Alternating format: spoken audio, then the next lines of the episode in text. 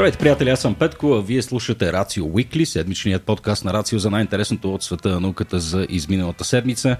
Днес с Никола Кереков ще си поговорим върху една много интересна тема, която е така взема около една трета до половината от вашия земен път.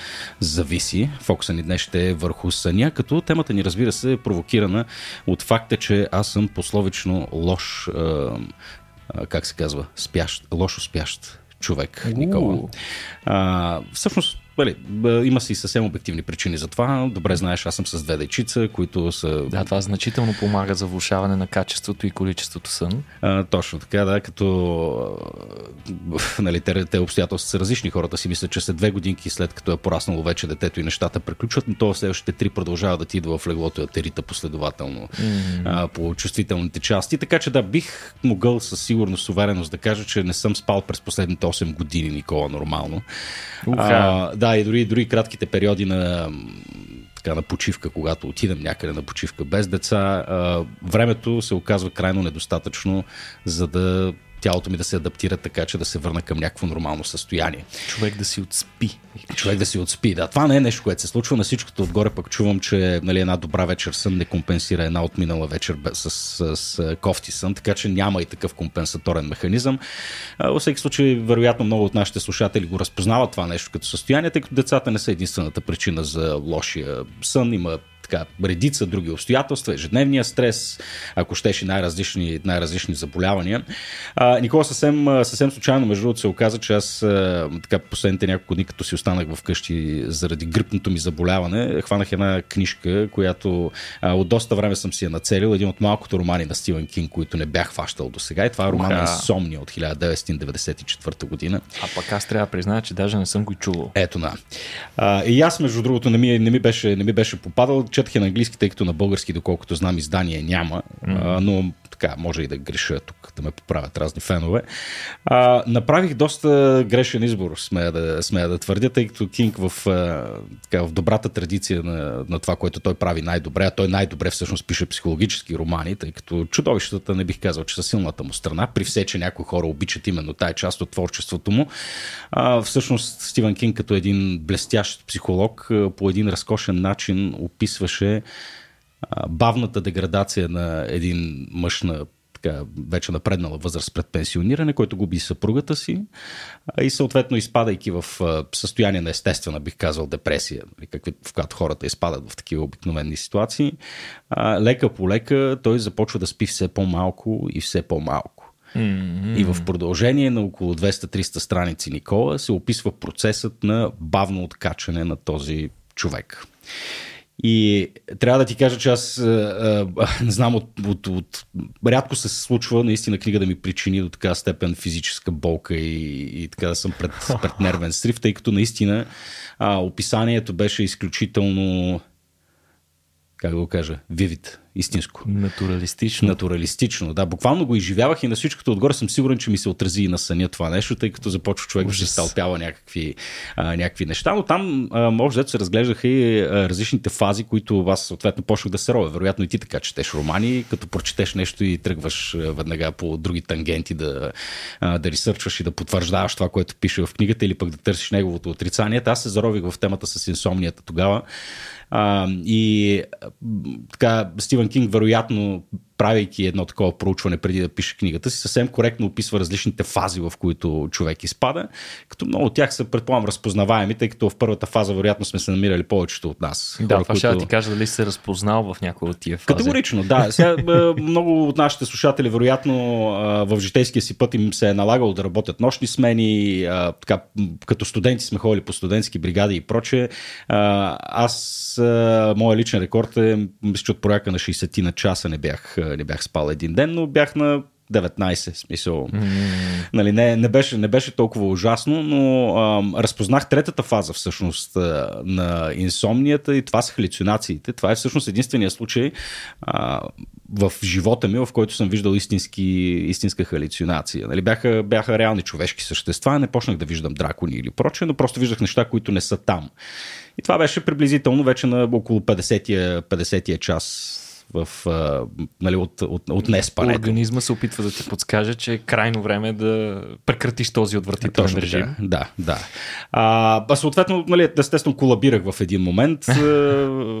нали, спах последователно след това, може би около 20 часа, а, за да компенсирам това. Но а, фазите са много разпознаваеми. Всеки, който не спи една хубава нощ, а, нали, на следващия ден се така е раздразнителен. Парадоксално започва да му се яде повече храна, което е много чест симптом. Когато човек не спи, започва някакъв крейвинг за, крейвинг за храна а, и започва постепенно натрупване на кортизол. Никола, което е стресовия, стресовия хормон. Ам, съответно, във втората фаза вече започва така да, един бавен, постепен опадък на всякакъв вид когнитивни функции. Нали, тук вече не можем да говорим изобщо за какъвто и да било а, фокус. Започва фазата на така наречените микросънища. Или това са кратки моменти, в които си заспал, но реално не си разбрал, Не си че си разбрал. заспал. Да, буквално се, буквално се случва за секунди. А, третата фаза вече е фазата съответно с а, халюцинациите. А, четвъртата фаза вече може да, така, да достигне до крайности по отношение на мозъка, нали, така, сериозно натрупване на кортизол, а, някои го приличават на някой, то, си е, а, то се е оприличава от учените на сериозна интоксикация. Реално се едно тялото ти вече нали, започва цялото да се, да се трови. Като знаем, че функцията на съня каква е, сега за това може би ще си говорим малко по-напред, а, нали, по-скоро за, така, за нали, по някакъв начин да, за консолидиране на памет и прочие неща, но съдя със сигурност са необходими, за да може тялото да си свърши някаква работа. Абсолютно. Та, а, направи ми впечатление, между другото, че още на а, 24-часовия етап, нали, ако не си спал едно денонощие, а, всъщност това отговаря като ментално състояние, като състояние на тялото на няколко промила алкохол, алкохолно опиянение. В смисъл, това е еквивалента на буквално да си пиян. Нали, затова ако не си спал, съответно трябва да, трябва да не шофираш. Да, да, това често, често се проявява, когато става дума за анализ на професии, които изискват mm-hmm. а, подобно, подобни режими, в които дълго време трябва да си концентриран и не можеш да спиш, например, шофьорите на камиони. И затова са въведени тези строги изисквания за това колко време те могат да карат непрекъснато, преди да трябва да спрат и да починат. Чудо ми, каква, какво ли сочи статистиката, между другото? Колко ли количество катастрофи, в които са включени тираджи? Е, Всъщност шофьорите са били много уморени. Да, и са, и са заспали. Оказва се, че е масово явление. Много Да, по-масово, отколкото консумацията на алкохол. Да, особено в фазата на тия микросънища, за които говорихме. Нали, момента, в който изключваш уж за 10 секунди, то това е достатъчно да минеш през, през мантинелата. Да, да. А, не знам, а, първо препоръчвам горещо, горещо книгата за нея, които имат някаква така мазохистична склонност. А, Нека, нека, нека да прочетат, а, тъй като много, а, както как много правдоподобно се описва през какво минава един човек, докато изпада бавно и полека в инсомния. И другата книга, която всъщност е, искам да препоръчам, това обикновено се случва в средата и края на епизода, не, не знам ли кога, понеже в момента импровизирам и малко ги карам хаотично mm-hmm. нещата. А, една книга, която бях прочел преди доста време а, и си я припомних, пак като си говорихме с теб, че си говорим малко повече за съня. А, книгата се казва The Family That Couldn't Sleep, American Mystery от автора D.T. Max. Това да не би да става дума за генетичното разстройство, фатална Точно фамилна така. инсомния. Точно Аха. така. Това беше Това е ужасяващо. Да, беше, беше пократително. Още дето се разказва историята, която се разгръща през няколко века. Проследява се историята на едно венецианско семейство, което страдало от Няколко рядко поколения, да. Няколко поколения. Рядко генетично заболяване, което се изразява в това, че в така, горе-долу на средна възраст започва да се проявява 30-те, това 40-те заболяване. си. Точно така, в 30-те, 40-те, изведнъж човек спира да спи и за няколко месеца буквално си заминава. Нали? Между 9 месеца и 2 години между различните така, членове на, на, това- на, това, на това семейство. А, и кой се оказва, Никола? Ти виждам, че си чел книгата. Кой се Не, оказва книгата не виновника? съм я чел, запознат съм с разстройството, учили сме го по генетика. Така ли? Да, да. Конкретно на това семейство? На това, Не, та- не съм сигурен, че е история. конкретното семейство, просто mm-hmm. е споменато. То го има в няколко различни рода. това Добре, нещо кажи, ми- кажи ми тогава кой е виновника за това нещо. Да.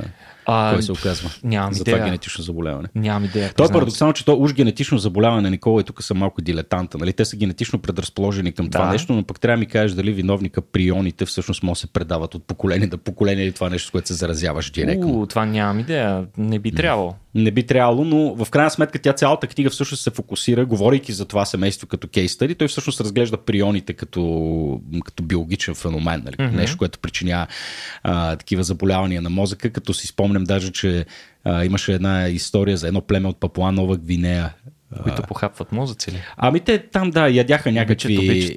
Ядяха някакви mm. неща, да, и много от тях умират от някакво странно състояние, в което така, основния а, така, признак на основния симптом всъщност е безконтролен смях почват да се хилят като ненормални и това да. е ясен индикатор, че до няколко месеца ти си заминал. Та да, това е една история за едни приони а, и за едно семейство, което не може да спи.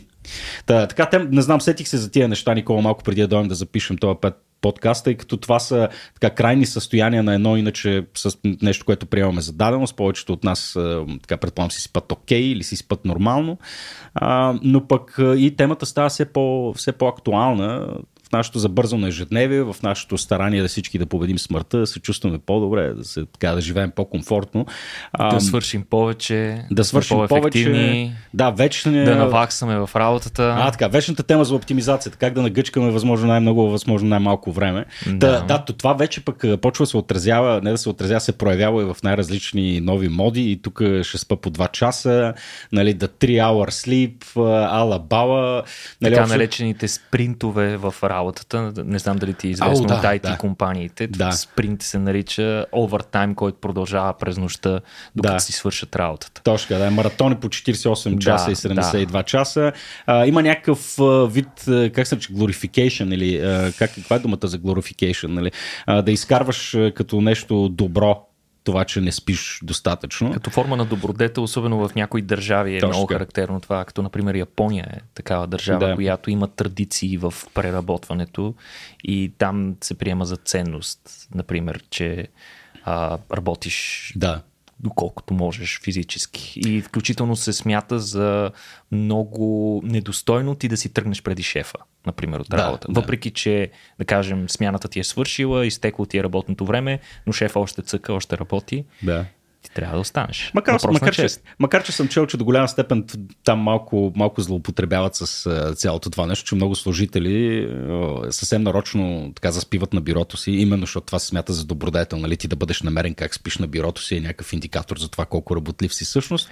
Ох. Приятели, които са живели в Япония всъщност и изследователи на японската култура, ясно показват, че японците не са чак толкова далеч от нормалните човешки същества. Нали? Сме свикнали сме да мислим за тях като за някакви насекоми, които Абе, са... доволно далеч са културно със от нас, ако трябва да сме честни. Със сигурност, със сигурност, но а, нали, това склонността на хората да, да заблуждават останалите, за да... Така, да се опитват да избягат и да се скрият от системата. Точно така, да, да, и, да, и, е да, вродено, и да играят да. играта по техния си начин. Нали, това, си, това си е вродено. Така че някои от тях си спят съвсем, съвсем нарочно. Ами добре, Никола, ти си подготвил няколко, няколко новини а, за съня. Сега а, казахме са няколко важна част е всъщност от, от нашия живот. Говорихме си и за съвременната мода за оптимизация на всичко. Обикновено си мислиме за фитнес, за спорт и за прочие неща. Аз се радвам, между другото, че в а, рамките на този обществен дискурс и на този културен шифт, поне сред средната класа, тук да, нали, да, да живеем по-добре, а, Съня започва да така, заема така, основно, основно място, като това първо започва естествено от спортните среди, където а, нали, всяка една методология или всяка една спортна философия за това как да оптимизираме работа на спортистите включва сън. Нали, това са го знаели хилядолетия хората. Та в днешно време хората започват все повече внимание да обръщат на съня си и така, правят ни малки промени, които в общия случай могат да доведат до големи и така, до положителни резултати, като си смениш възглавницата, например, или да, а, или да си смениш матрака. Нали, нещо привидно дребно, което обаче наистина може да така, значително да подобри качеството ти на живот.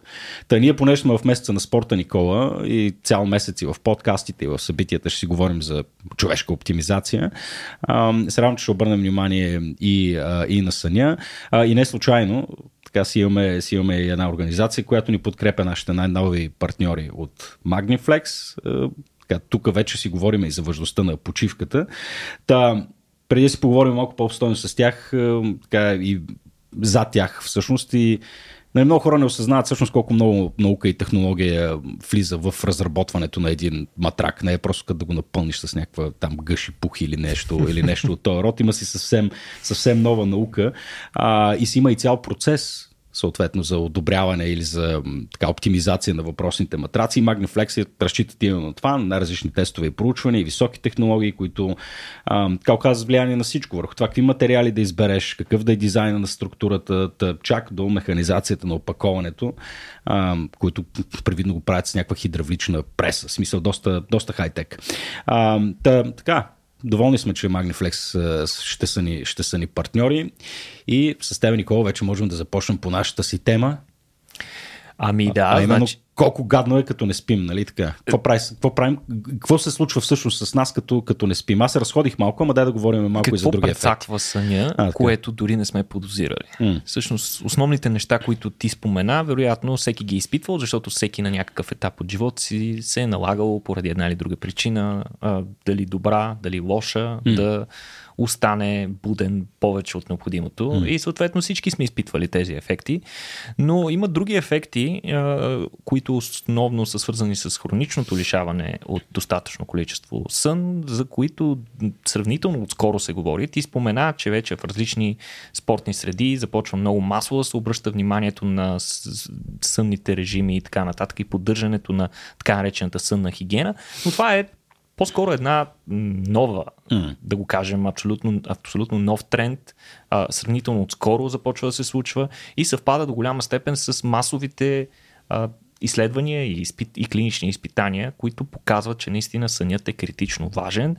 А тъй като до момента се смяташе, дали, до момента, до, до преди около 10 на 20 години, се смяташе, че за един здравословен начин на живот, за да се поддържаме във форма, най-важното по-скоро е какво се храним mm-hmm. и как тренираме. Точно така. Обаче, изглежда, че и съня има много важна роля тук. Като ново изследване, което аз ще ви разходя в няколко такива, но едно от по-новите изследвания показва нещо много интересно и вероятно изненадващо, е, че по-малкото сън е свързано с натрупване на повече мъзнини, повишаване на риска от затластяване и също това влияе също така влияе и на това как губим тегло при диети. Ха! Общо на всичко.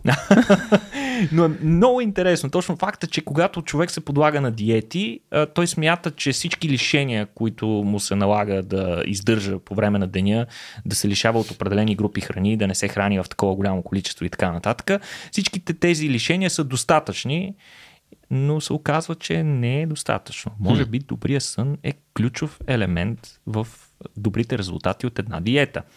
Например, въпросното изследване показва, че 5 часа и половина сън за всяка нощ продължение на 2 седмици, докато човек е подложен на диета, води до по-малко загуба на тегло, отколкото ако човека спи 8 часа и половина.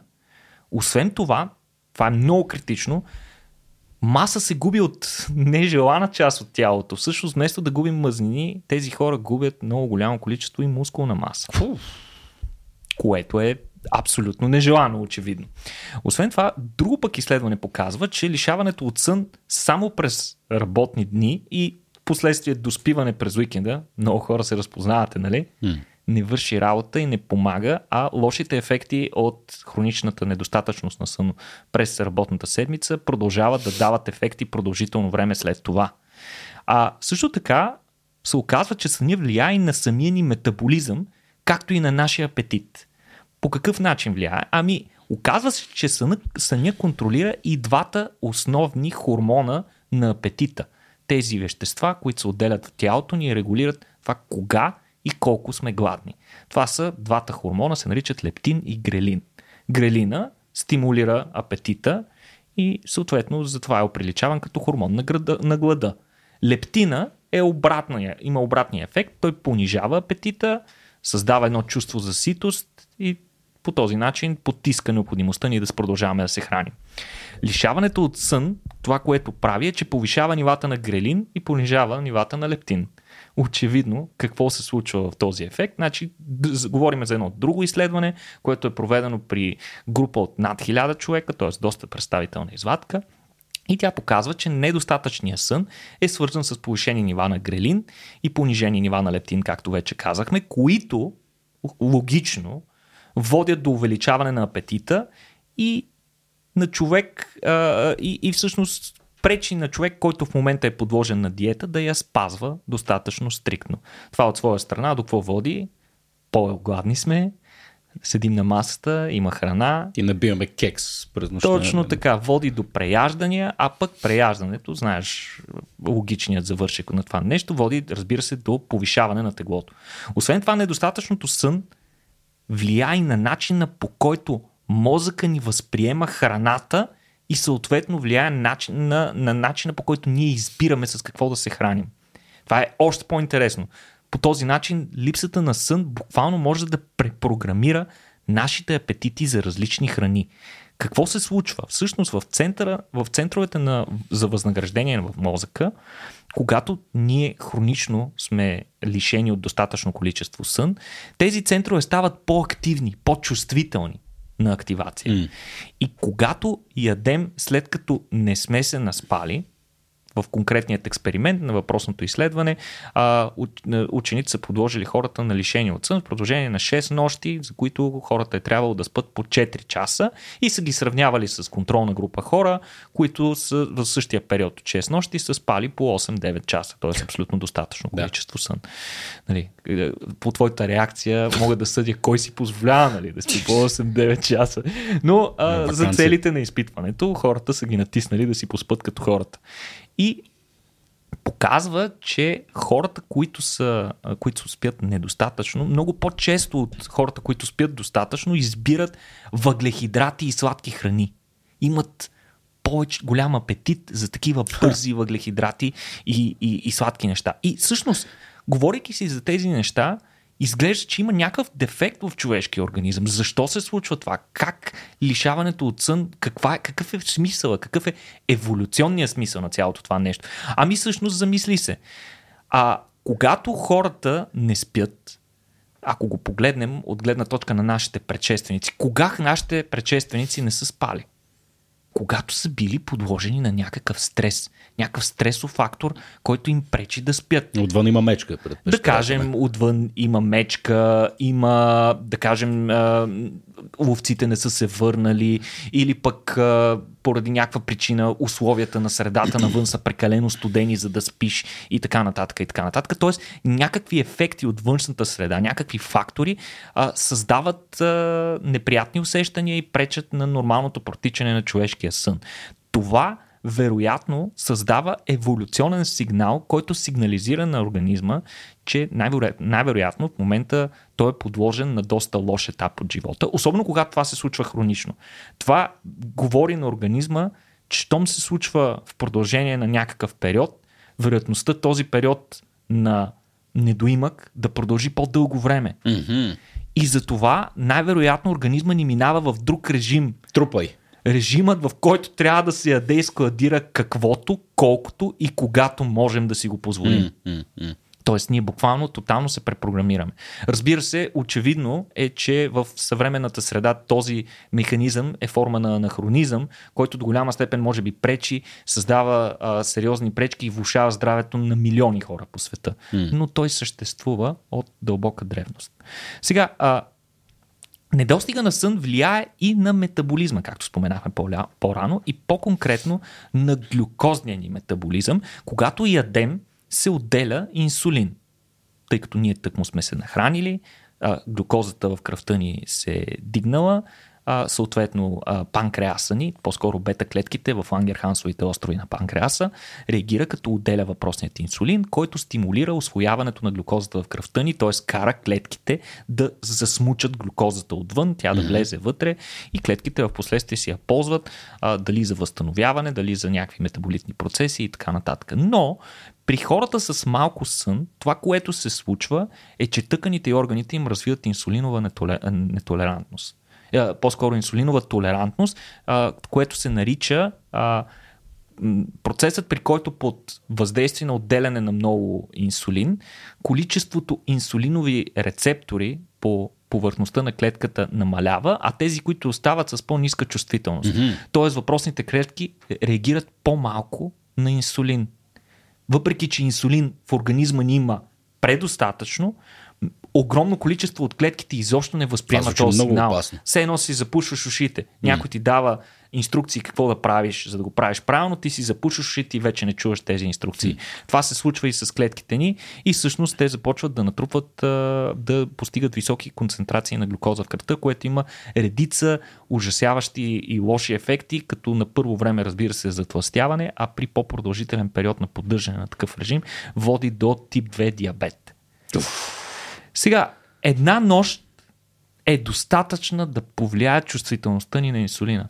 Една нощ лош сън или лишаване от достатъчно сън означава, че на следващата сутрин ние имаме влушен метаболитен баланс в организма си. Нещо, което ще отнеме известно време да се възстанови. Значи показвате колко важен всъщност е съня. Сега, а, обаче има нещо важно. Не, че споменахме, че излизака на глюкоза в кръвта е пряк резултат от недоспиването. Mm. Натрупват се повече глюкоза. Тази глюкоза обаче не остава съвсем необработена. Някаква част от нея навлиза в любимата на всички масна тъкан или адипозна тъкан, както я наричат биолозите и анатомите. А, и се преобразува в какво? В масни киселини, които се отлагат в въпросната масна тъкан и ние по този начин трупаме по-големи масни депа. Очевидно, че съня ни води до затластяване. Но не какво да е затластяване, ами от лошото затластяване. Защото се оказва, че изследване показва, че при недоспиването хората трупат много повече мазнини дълбоко в коремната кухина, в тъканите между органите, които се наричат така наречената висцерална мазнина или по-известна сред хората като шкембенце. Да. А, тази е, натрупването как е на... шкембенце пак я? Е, Висцерални мазнини. Висцерални мазнини. Оказва се, че натрупването на мазнини в тези части от тялото ни са свързани с по-висок риск от сърдечни и метаболитни заболявания и най-лошото е, че веднъж натрупани тези групи мазнини се махат много по-трудно в последствие. Много по-трудно се топят, ако можем да използваме mm. така тривиалния термин. Тоест, очевидно е, че за здравословно и балансирано тяло и, и балансирано тегло и за да се чувстваме истински във форма, освен храната и упражненията, трябва да сложим сериозен приоритет и на добрия сън както количеството, така и качеството. Това е най-лесното и естествено нещо. Просто слушайте организма си и, не правете ужасяващи неща. Добре, де, аз съм, аз съм чувал, че един от начините, защото ако трябва да говорим за това как да си подобрим всъщност, да. всъщност съня, е в смисъл да му се навие да се изтощаваме по малко по-различни начини да поспортуваме малко. В смисъл, фактор ли е, фактор ли е това? Всъщност? Абсолютно. Абсолютен фактор и много важен при това. Оказва се, че един от начините, ако особено ако имаме много стресиращо ежедневие или пък по принцип работата ни е свързана с а, подлагане на такова недостатъчен сън или фрагментиран сън, при който трябва да спим по няколко пъти. А, оказва се, че според учените имаме средство да противодействаме на тези ужасни ефекти, които говорихме до момента. И това средство е физическата активност. Оказва се, че тя може да противодейства на ефектите от недостиг на сън, като намалява нивата на грелина, този хормон, който предизвиква а, повишен апетит, и повишава нивата на един друг, а, една друга сигнална молекула, която се нарича пептид YY, което е всъщност един, отново един хормон, който се отделя в храносмилателната ни система и той води до стимулиране отново на усещането на ситус, като а, балансира отговора на инсулина и контрола на нивата на глюкоза в кръвта. Mm-hmm. А, така че, очевидно, имаме реални ефекти от а, допълнителната физическа активност. Например, след тренировка, а, предполагам много от хората са забелязали, че въпреки, че са гладни, не могат да изядат такова количество веднага след тренировка. Това е всъщност Факт, ефектите да. на тренировката, че тя ни предпазва от а, нарушения в метаболизма в следствие на недоспиване. А, сега, метаанализ от 2015 година показва, че няколко тренировки на седмица, само няколко тренировки без свръхтежък режим на натоварване, водят до по-добър сън, а пък а, конкретно най-добрите а, резултати са натрупани за редовни аеробни тренировки, а, при които а, имаме силно повишение на нашия пулс, като например бягане, а, използване на такива тренажери, при които а, велоаргометри, степери и така нататък, при които имаме а, мощно повдигане на пулса и натоварване на, сър, на, на сърдечния мускул. Та при аеробните тренировки а, ученица показва, че те помагат за по-бързото заспиване, същата mm-hmm. вечер. А, освен това, водят до по-малко събуждания нощем, които са един от основните фактори за качеството на съня. Ние след като си легнем да се събудим едва на следващата сутрин да. а, с будилник или без, Бога няма значение, а не да се будим по няколко пъти и да се въртим в леглото като а, шугави. А, и освен това води до по-сериозно усещане за отпочиналост рано сутрин. Това, че ние сме тренирали предходния ден.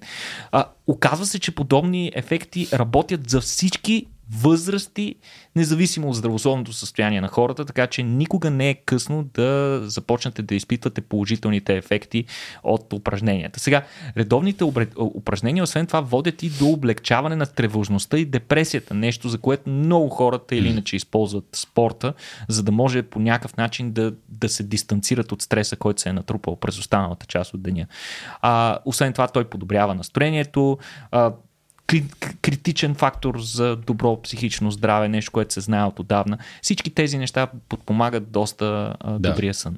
А, не знам, като каза за аеробните упражнения и за спорта, по принцип се сетих за а, всъщност човек, с който ще разговаряме утре на нашето събитие, 21-ви, тренира и трудно в клуб Копе, 19 часа, нали, тук се възползвам да го плъгна, но се замислих как ли спи Христо, Христо Цътков, който е всъщност многократният победител в а, Витуша 100 ултрамаратонец, който на предварителната среща, която си направихме в едно кафене, дойде.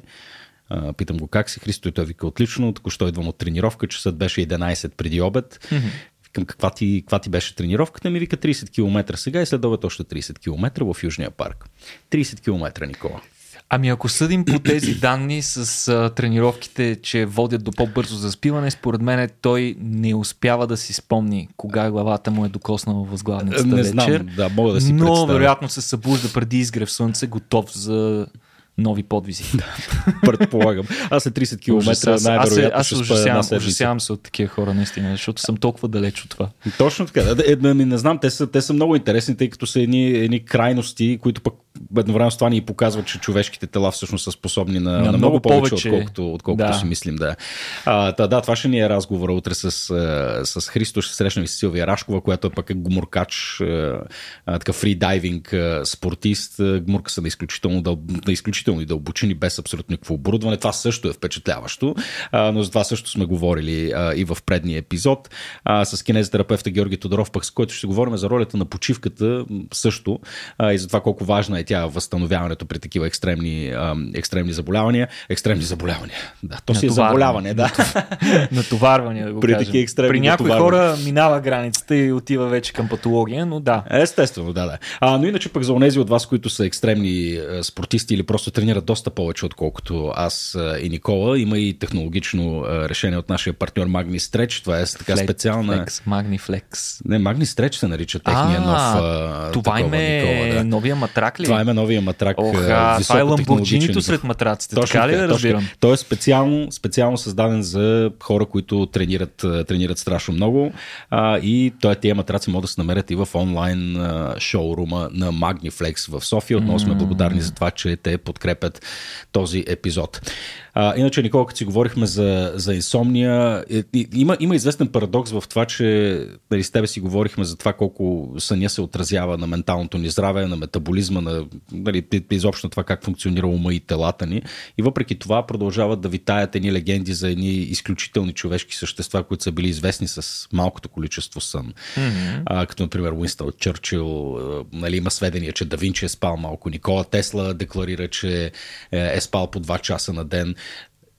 Макар, че аз като така разгледах списъка на тия известни фигури, се замислих, да бе, те велики, велики в, нали, по, своя си, по своя си начин, но по, по никакъв начин не можем да кажем, че са били здрави, според мен. Не са свършили нито повечето от тях добре. Да. Нито физически. Mm-hmm. Да, вероятно, вероятно си, има, си има цена цялото това нещо. И нали, в този смисъл цялата е тая мода с това дайте да спиме малко по-малко. Окей, може да си оптимизираме ежедневието, но пък така трябва доста, доста да се внимава в крайна сметка, защото ефектите те настъпват, могат да настъпят и сравнително бързо, виждат се сравнително бързо, но така могат да се отразят и много хронично на целени организъм и да доведат до много сериозни неща, както ти каза диабета. Сега, Никола, ти си спря на няколко молекулярни механизма, които бяха много интересни, но това, което не чух от теб, което е, е странно за мен, че а, не знам, аз като си правих ресърча, пък изкачаше един друг невропептид, който също би се стори интересен и който се оказва, че също като тези, които ти описа, така участват в регулацията не само на, на съня, на, а и на апетита.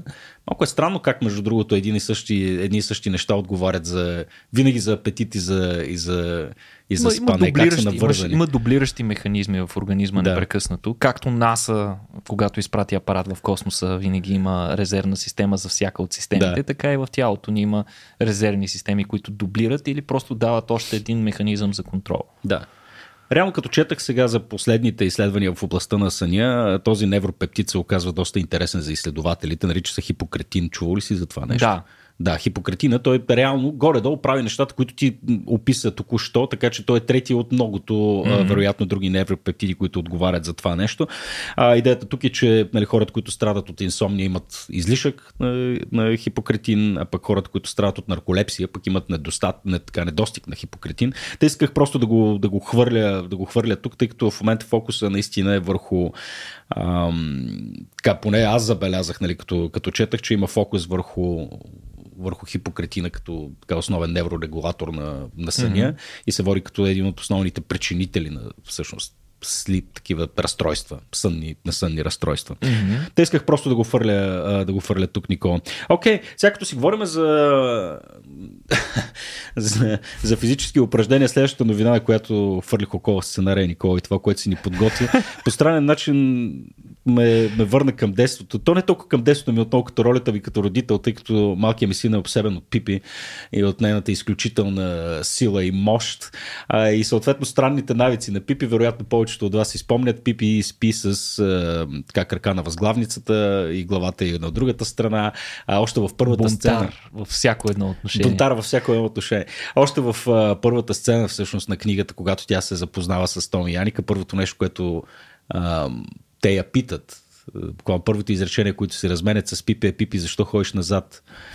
Е, и тя започва там с нейните си така, между другото, бордерлайн расистски нали, изказвали от типа на нали, в Белгийско Конго всички хора хорат назад нали, и, про, и прочее неща, опитайте и вие. Та хорането назад, Никола, явно е нещо, което, нали, говорихме си тук за най-различни моди в, в спорта. Какво е това ходене назад, бе, Никола? Как да съм попаднал на това? Е, как да не си попаднал? Аз съм сигурен, Петко, че ти си голям фен на лунната походка на Джако. Е, това е съвсем друга тема сега. Да. Това е, въпросът е, че по фитнес залите не съм виждал нали, някой да ходи оказва назад. Се, оказва се, че това е нещо съвсем ново и вероятно топло, топло. има От точно на... така, има потенциал да се превърне в новото голямо нещо, новата мода в физическите упражнения. Боже. Казва се, нали, всички знаем, че по принцип ходенето като тип упражнение и натоварване е по-скоро леко натоварване, тъй като то е лесно, не изисква много усилия, не е много голямо предизвикателство. Mm-hmm. Как можем да го направим обаче по-голямо предизвикателство? Ходенето. Да. Ами просто започнете да ходите назад. Добре, Сега, звучи много контраинтуитивно, знам, че много звучи хора в момента... глупаво. Да, много хора в момента в автобуса се смеят, сега това па Никола откъде го измисли това нещо. Ами не, напротив, Казва се, че има доста интересни изследвания по темата и се оказва, че ходенето назад може да е всъщност много по-полезно от ходенето напред, което тъй или иначе практикуваме. Никола, това е страшна глупост, човек. Не знам какво ще ми кажеш като изследване в момента. Оказва, Айде се, да чуем, да. оказва се, че когато ходим назад, всъщност мозъка ни се натоварва много повече, за да координира всички сложни системи по неестествен начин, тъй като той е свикнал да ходим напред по един А това е тренировка за мозъка, така ли? От една страна ага. е тренировка за мозъка, тъй като По този начин, а, натоварвайки мозъка си, ние подобряваме своята стабилност и баланса в последствие, дори когато ходим и напред. Ага. Освен това, при ходенето назад се натоварват различни мускулни групи, които не се товарят когато ходим напред, но въпреки това, веднъж когато ги натоварим и натренираме достатъчно, може да направят много по-ефективно ходенето ни, дори и тичането ни напред.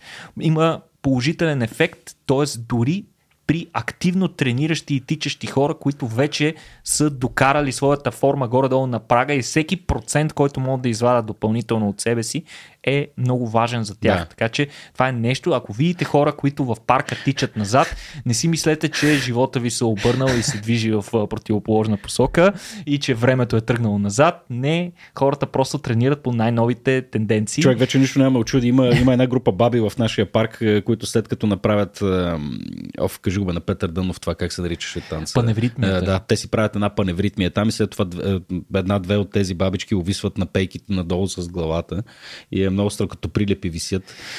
И, и то доста дълго време не знае това колко е Аз не съм сигурен, че аз мога да вися толкова време. И аз не съм сигурен. Не, той, то, то, се изглежда впечатляващо. Ма висящи бабички има в парк Геомилев, така че заповядайте да ги видите. Така че нищо няма очуди, Никола. Ако, ако видя хората тичат назад, вече. Но всъщност ходенето назад би помогнало дори на тези баби дановистки, защото се препоръчва при хора, които страдат от остеоартрит за подобряване, трайно подобряване на тяхното състояние и на техните оплаквания и намаляване на симптомите на остеоартрит.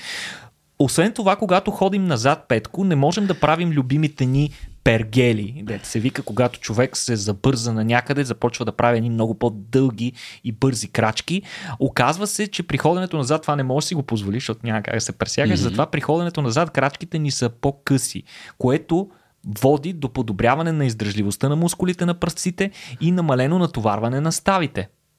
Много интересни ефекти се наблюдават също така, свързани с промени на стойката и походката, тъй като когато се движим ние назад, се движим в абсолютно различен режим, както и колата, когато я включиш на задна скорост, се движи по по-различен начин, mm-hmm. отколкото когато се движи напред. А, и съответно води до по-сериозно натоварване, по-сериозно натоварване на мускулите, поддържащи ломбалната част на гръбначния ни стълб.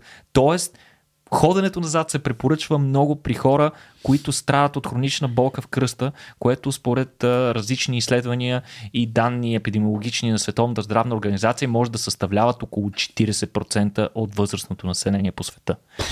А, освен това, въпросният метод на придвижване се препоръчва и рехабилитация от инсулти. Отново заради това натоварване на мозъка, с което ние го стимулираме, той по-бързо да се преокабели и съответно можем да посрещнем някои предизвикателства, например вследствие на инсулт се нарушава някои способности да се движим. Ако натоварваме мозък по този начин, ние можем буквално да прекараме маршрут през друга част от мозъка, който да обслужва абсолютно същите движения и да си възстановиме някаква функция на крайни. Стимулираме някаква невропластичност да се случва там. Ходенето назад петко води до 40% по-висок разход на енергия от нормалното, което означава, че подобни тренировки могат да се използват и за регулиране на тегло.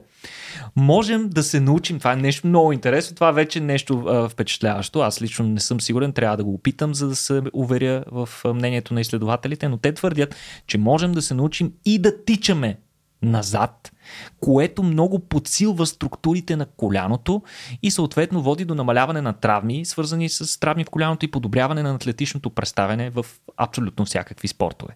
Учени и физиотерапевти препоръчват и да вачим неща назад като например да вържем за себе си с въже, гума или някаква шейна натоварена с тежести и да я дърпаме назад. Според тях това значително подобрява количеството сила, което е необходимо, за да упражняваме въпросното нещо, т.е. подобрява и наш, нашата експлозивност в последствие и освен това подобен начин а, на а, трениране а, води и до по-нисък риск от травми за разлика от други натоварвания с тежести, при които рискуваме повече да се претоварим. А, освен, сега, говорейки си за ходенето назад, обаче то е свързано очевидно и с някои рискове. Mm. Ходейки назад, Не например, можем да се претрепем, mm. някъде да си щупим нещо или по-лошо, някой да ни види как го правим това нещо и да станем за смях. В смисъл, да паднеш и да си щупиш главата не е лошо. Лошо е, когато те видят. Сега учените препоръчват, имат а, известни препоръки към хората, които искат да, да експериментират с подобен режим на упражнения и това са на първо време да започнем да тренираме в къщи където обстановката ни е позната, знаем къде се намират мебелите, знаем къде е кръка на масата, за да не се спънем в него и да започнем бавно. Да не се претоварваме, да не се опитваме да се затичаме още от началото. Когато стигнем до ниво, в което се почувстваме готови да го правим това нещо и на открито, да го правим на места, където е широко, равно пространство, няма корени, бордюри и така нататък, да. в които бихме могли да се спънем, Think. деца с колички и така нататък. Също така да избягваме е, учените ни е, зоват много насторжено е, да избягваме да поглеждаме през рамо, докато ходим назад. Е. Тоест един вид ние да се доверим на това, което сме видяли преди това. Може би даже сложим едно огледало. Това ще я да кажа. Огледало за обратно виждане, мисля, че ще свърши чудесна работа. Причина за това е, че ако се обръщаме непрекъснато назад, това води до изкривяване на нашата поза и може да доведе до гръбначни изкривявания. О, Главата това... Е- и гърдите, Петко, трябва да са изправени гордо напред и да стъпваме първо с палеца си, след което внимателно да припъзваме и да изнасяме останалата част от теглото си върху стъпалото. В последствие можем да се пробваме да тичаме и на пътека, като задължително в този случай, когато тичаме на бягаща пътека на обратно, трябва да се държим здраво за ръкохватките, а, за да не ни повлече. Окей, okay, добре, тук трябва може би да сложим някакъв дисклеймер, нали, че това не е терапия, която ние препоръчваме или не е спортна Абсолютно... макар че през цялото време точно това правихме. Практикувайте я отговорно. Абе, ти добре ли си? Лично, лично аз смятам, че подобно нещо може да го обсъдите и с вашия фитнес инструктор. Това е много интересна нова мода, вероятно няма, ще, като всички нови моди сред упражненията, тя няма да е подходяща ага. за всички, но ако в следващите няколко месеца и години започнете да виждате все повече хора, които mm. тичат назад и си говорят или пък провеждат среща докато тичат назад, mm. а, да знаете, че просто сте го чули тук. Да, да. Ние ще а между другото, ако, някой, ако някой вече го практикуваш, се радваме много да споделите обратна връзка, да ни кажете как се чувствате, как сте започнали, до какви резултати сте стигнали и така нататък. Едва ли някой, който е ходил назад в продължение на месеци, Никола ще декларира, че си изгубил тотално времето, нали се сещаш? Ами... беше Ня... ужасно, беше глупаво, щупи си главата два-три пъти и да, вече Но оттам нататък нещата се тръгнаха. И оттам нататък всичко се случи, да. Добре, Никола, да поговорим малко за светлина, ако искаш, защото светлината също е важен аспект е, от е, нашето е, така добруване и благосъстояние. Знаем колко светло е вечер, колко е светло в стаите ни, колко е светло в спалните ни. Което съвсем не е било така преди по-малко. Точно така. Да, между другото, аз пак като четах за съня, нали, буквално разглеждах как, как са спали нашите, нашите предци. А, освен очевидното, че нали, са си лягали когато слънцето залезе и са се събуждали когато слънцето изгрее, което означава нали, лягаш в 7.30-8, събуждаш се в, в 5, нещо нали, нечувано за, за днешното съвреме. А, е, интересно е, нали, че и поради други, други причини, особено в средновековието, четах, че са се будили през нощта, задължително в 4, после са имали микросън. А, четах най-различни анекдотни истории за монасите бенедиктианци, които пък по предписание там на някакви псалми библейски такова също е трябвало да стават през нощта нощта, а, па после да си лягат mm-hmm. или да не си лягат, зависи от ордена, съответно от монаси. Има, има много интересни а, неща в чисто исторически план относно навиците, но това, което знаем е, че така, днешното, днешното съвреме изцяло противоречи на това как ние биологично сме еволюирали да спим. А, та, каква е ролята на светлината тук, Никола? И всъщност за сън ли изобщо ще говорим или за каква светлина искаш да ми Ами говориш? ти вече доста намекна в mm-hmm. каква посока бихме отишли и това е наистина, че хората буквално от преди по-малко от век, може би преди няколко, преди 7-8 десетилетия, а, все още са познавали мрака. Mm. Знаели са какво е мрак. А ние в съвременния свят, особено хората, които живеят в градовете, практически почти не сме виждали мрак. Не знаем какво е пълната тъмнина, при която, когато извадиш ръката пред очите си и с отворени очи, не мога да разбереш дали очите са ти отворени. Трябва да, да пипнеш и да бръкнеш в окото. А, значи са ми отворени очите. Както и да е.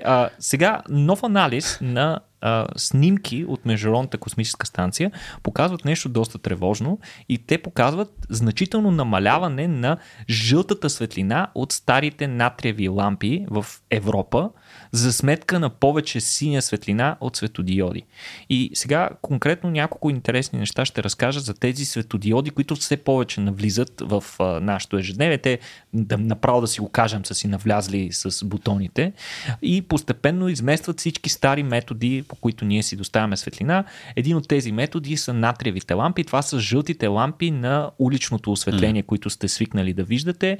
А, може би сте обърнали внимание или вече дори вече се е случило във вашия квартал, че а, с течение на времето електроснабдяване постепенно подменя тези лампи с светодиодни. По-економични са. Да, това е. точно така. Това не е провокирано кой знае колко от загриженост за вас или пък защото искат да сложат нещо ново, за да се почувствате вие по-добре. Не, всъщност наистина mm. те са много, много по-ефективни, много по-малко енергия харчат и съответно на общината и из, и излиза много по а, много по-изгодно да инвестира в пълната им и то подмяна. лошо няма. Смисъл, това е добро е, че се случва. Разбира да, се, така. за да може и ние като цивилизация да оптимизираме mm-hmm, своя mm-hmm. разход на електроенергия, но случвайки се но с течение на това, обаче има и негативни последствия. И това е, че повечето светодиоди, които се монтират в момента, а, са всъщност такива, които излъчват студена светлина, която е много богата на светлина в дължината на вълната на синьото. Много повече синя О, светлина.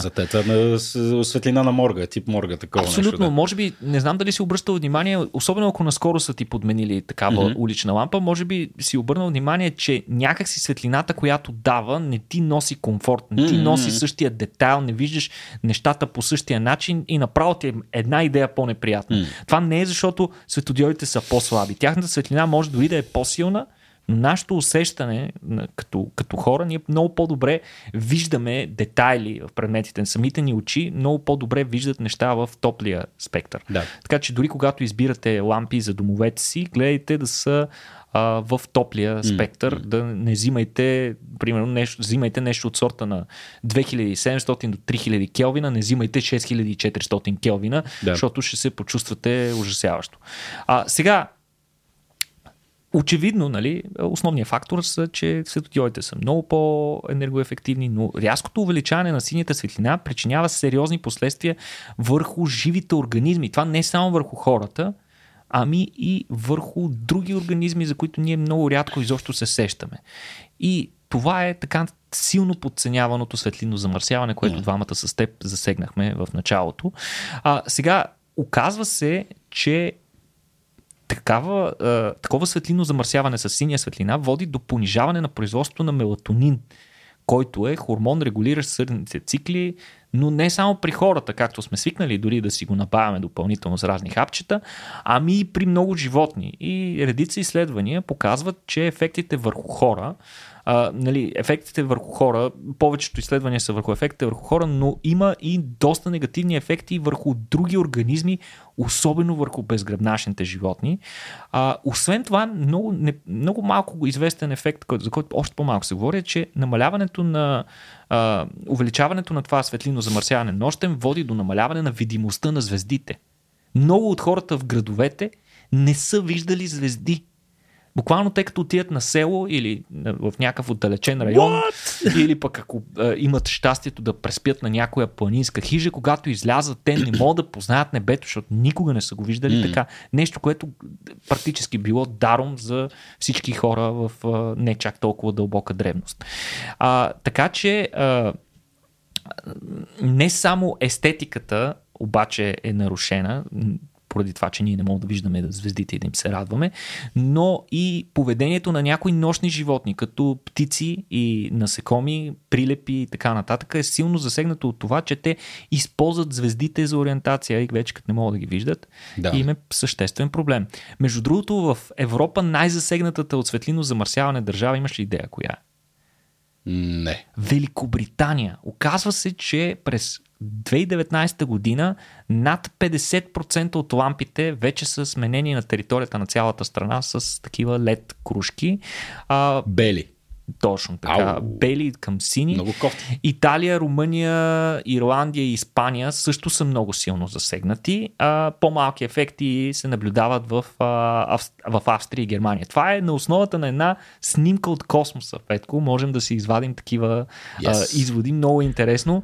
Иначе а, наблюдаваме през последните години значително понижаване на популациите на безгръбначни, а, които и без това са доста силно засегнати, М. особено в районите с а, на, силно населените райони като градове, дори в предградията на градовете вече замърсяването, светлиното замърсяване е такова, че явно пречи на, на насекомите, има по-малко насекоми. А, освен това, а, ние трябва да, трябва да започнем действително да гледаме на светлината не само от наша гледна точка, защото ние наистина имаме нужда от светлина нощем, за да виждаме, защото сме дневни създания, а за да може градовете ни са живи и нощем, имаме нужда те да са добре осветени, за да намаляваме престъпността и така М. нататък, но а, трябва да се стремим да затъмняваме и да, да намалим излишното осветление, особено нощем. Вече виждаме абсурди, при които цивилизацията води до това хората в апартаментите да си купуват blackout штори Мгм, и завеси само и само за да се отърват от това светлино замърсяване, което идва от всякъде навън. А, ако успеем да намерим такива начини за по-ефективно осветление само там, където то е нужно, ние съответно пък ще си спестим доста енергия, която е, енергията е доста важна тема в Европа М. последните а, няколко месеца, трябва да се признаем.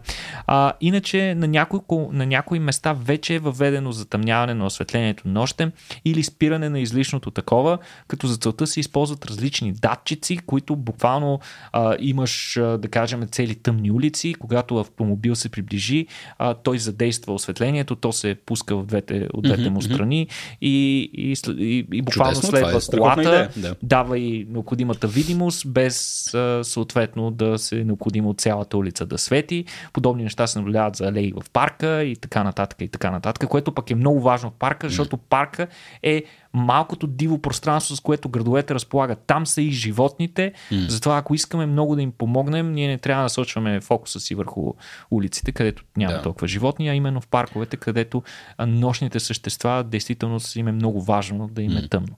Ти ме изненада, между другото, като каза, че UK е най-повлияна, макар че тя е най-повлияна в смисъл, че най-много, най-много така, кружки са заменили с а, диоди. Доколкото знам, най-осветените нации в Европа са всъщност страните от там Бенелюкса, като изключиме Люксембург, Белгия, Холандия. Белгия, доколкото знам, тя е една от държавите, която се гордее, че 100% от магистралната им мрежа така, да, е, осветена. Да, да, което е... Аз си спомням, че преди време бях такъв, а, Да, кога да, ще ги да. стигнем, нали, белгийците? А всъщност сега разбирам, че може би не е необходимо. Да, да. Той там и си говорим за една така, гъс, така брутална гъстота на населението. Холандия с три пъти по-малко територия, живеят 18 милиона човека, вече всичко свети. А, не знам как, как стоят нещата там с тяхното екосистема, но се радвам пък, че а, вече някои хора предприемат публична политика в обратната посока, не само за да пестят ток и да го нали, начукат на Газпром, и нали, заради мисъл и за нещо друго. Естествено, най-напредналата нация в тая посока, коя е, Никола?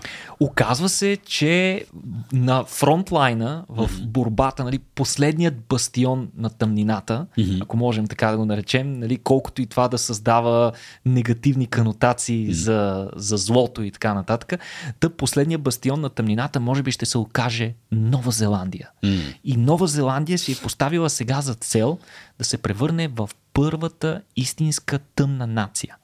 Какво означава това? Значи, първо, а, 80% от планетата, 80%, нека го повторим още веднъж, 80% от планетата вече е повлияна от светлинно замърсяване. Е, това, как е възможно? Това е 80% от сушата. Точно така. Добре, окей. Okay. Защото не си представям в Тихия да, океан от да сушата, свети, нали? От сушата, okay, да. Правилно, много добре го посочи mm. този. Но, но това отново е ужасяващо. Mm. Ужасяващо много. Буквално няма вече мрака, той няма къде да се скрие.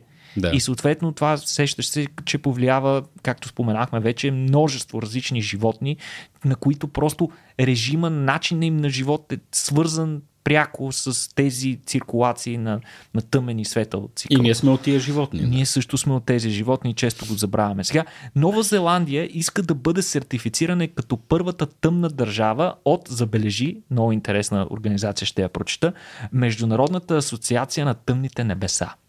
IDSA.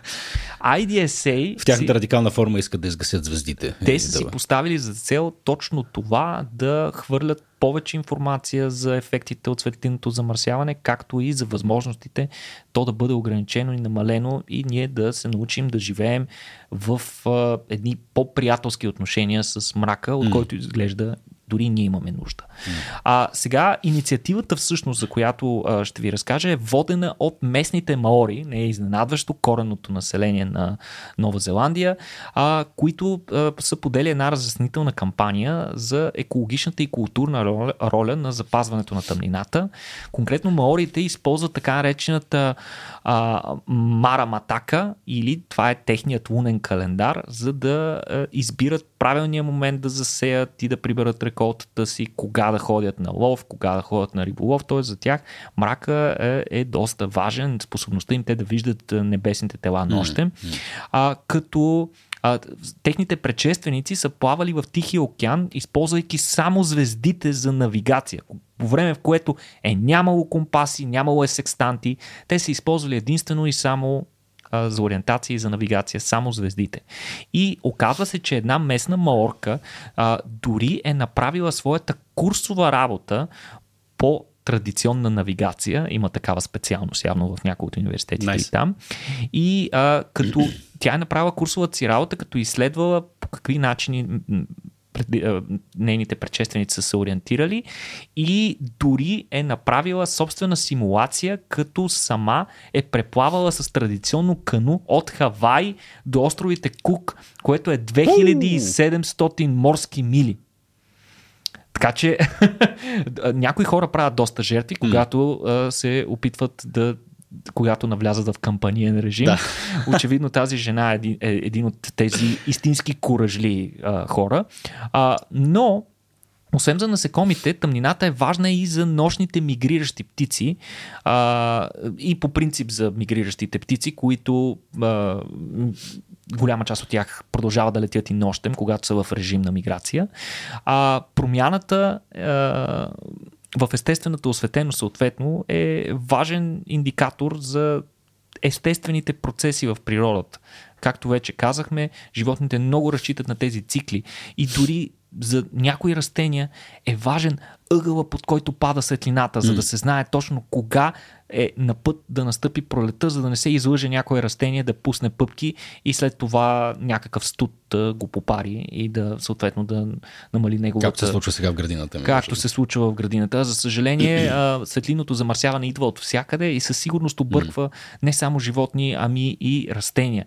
И а, сега като конкретната, конкретната кампания на Маорите засяга един техен национален парк, който се нарича Аораки, се намира в долината Макензи и той е с площ 4400 квадратни километра, като той е поредното а, поредният обект, който е сертифициран от тази организация, IDSA, Организацията за поддържане на марка, нали, колкото mm. и супер злодейска да звучи тази цивилиза... а, организация, тя всъщност има доста, а, доста добри цели, а, като а, той е обявен като резерват на тъмното небе, един от само 20-те такива резервати в света. Това са резервати, където вие може да отидете и да наблюдавате звездите както никога до сега. Оказва се, че не само този резерват обаче е засегнат от тази мода за а, запазване на мрака и намаляване на светлиното замърсяване в Нова Зеландия. Оказва се, че 74% от нощното небе в северният а, остров на Нова Зеландия и 93% от южният остров вече се смятат за тъмни зони с много леко замърсяване само на нивото на хоризонта. Хм като а, това дава сериозни а, индикации и съответно властите в Нова Зеландия демонстрират а, тяхната амбиция да станат втората тъмна държава след Ниле. Ниле? Да, Що която Ниле е първата държава, която бе обявена за такава тъмна държава хм. от въпросната организация. Ниле а, спечели тази а, титла през 2020 година, като Ниле всъщност е много малка островна държава на сред Тихия океан, така че на тях със сигурност им е по-лесно от държава като Нова Зеландия, но искрено се надявам да последват примера и много други държави и всъщност този последен бастион на мрака да постепенно да започне да се разширява. Mm. А, оказва се, че а, постигането на на, на пълния статус на тъмна държава ще отнеме поне 3 години според властите им, но те вече предприемат различни мерки. Нужна е разяснителна кампания, поставяне на датчици на различни места за осветление, намаляване, препланиране на цялостното осветление в различни големи градове особено. но според Нова Зеландия това ще доведе не само за подобряване на а, условията на живот за различни организми на тяхна територия, но ще доведе и до бум на един особен туризъм астротуризма. Mm. Но астротуризма е нещо, което не само астрономи, които искат да заснемат галактики и звезди, практикуват. Оказва се, че гледането на звезди е един от най-старите обичаи сред всички култури на планетата се среща. Това ти да седнеш с а, близък човек, приятел mm. или дори с абсолютно непознат и взирайки се в звездите, вие да продължите да си говорите за някакви да. много интересни неща. Обикновенно в такава атмосфера разговорите завиват в посока, която е много различна mm. от тази, която сме свикнали в скучното ни ежедневие в града, където дори обикновените хора може да не се струват, които mm. ни се струват скучни, може поставени в тази а, обстановка да да. ни провокират за едни такива по-сериозни и вдъхновени дори не чак толкова философски разговори и може да ни помогнат ние да разпознаем своята идентичност на хора сред тази безбрежна вселена, да осъзнаем колко сме малки, колко малко значение имаме и въпреки това, че този малък свят, който имаме тук, ясно зависи от нашите действия mm. в момента. И ние трябва да подходим отговорно. Алелуя, Никол. Е, Алелуя. да завършим, го по някакъв Да завършим начин. По, този, по, по, по този начин. Да, аз последното нощно небе, което съм виждал истински красиво, беше в покрайнините на град, на град Шумен, в крайните квартали, където съм израснал. А, и това, нали, седяхме с нашите приятели, така с моите приятели и гледахме небето и си говорихме точно както ти казваш. И това се дължеше единствено и само на факта, че това бяха дивите 90-те години, когато уличното осветление не бачкаше. Просто буквално нямаше улични лампи, бяха изпочупени изпокрадени, така че да, нощното небе се виждаше. И добре, приятели, да, е, както се казва, да прегърнем, да прегърнем мрака, е, да направим така, живота си малко по тъмен, в хубавия смисъл на думата, да предприемем малки стъпки към това да спим малко по-добре, да се фокусираме върху, върху нашето здраве, както винаги сме правили, но просто по всичко личи, че не винаги го правим по най-правилния начин, затова ние ще сме, ще се стараем в този месец на, на, на спорта да сме ваши гидове в това как да спортувате добре от гледната точка на науката разбира се как да спите добре. Тук отново благодарности на Magniflex, нашите най-нови партньори, че подкрепиха този епизод. Благодарности и на вас, хората, които подкрепят това, което правим чрез сайта patreon.com или просто си купуват от нас неща или просто се вземат билети и идват на нашите събития. Благодарности на целия екип на този подкаст, на нашия оператор и режисьор Жоро Батилов и на Явор Пачовски, нашият аудиоинженер. Благодарности на теб, Никола Кереков, за разкошната информация и разкошното присъствие. Аз бях Петко Желязов и до следващия път. До скоро и от мен.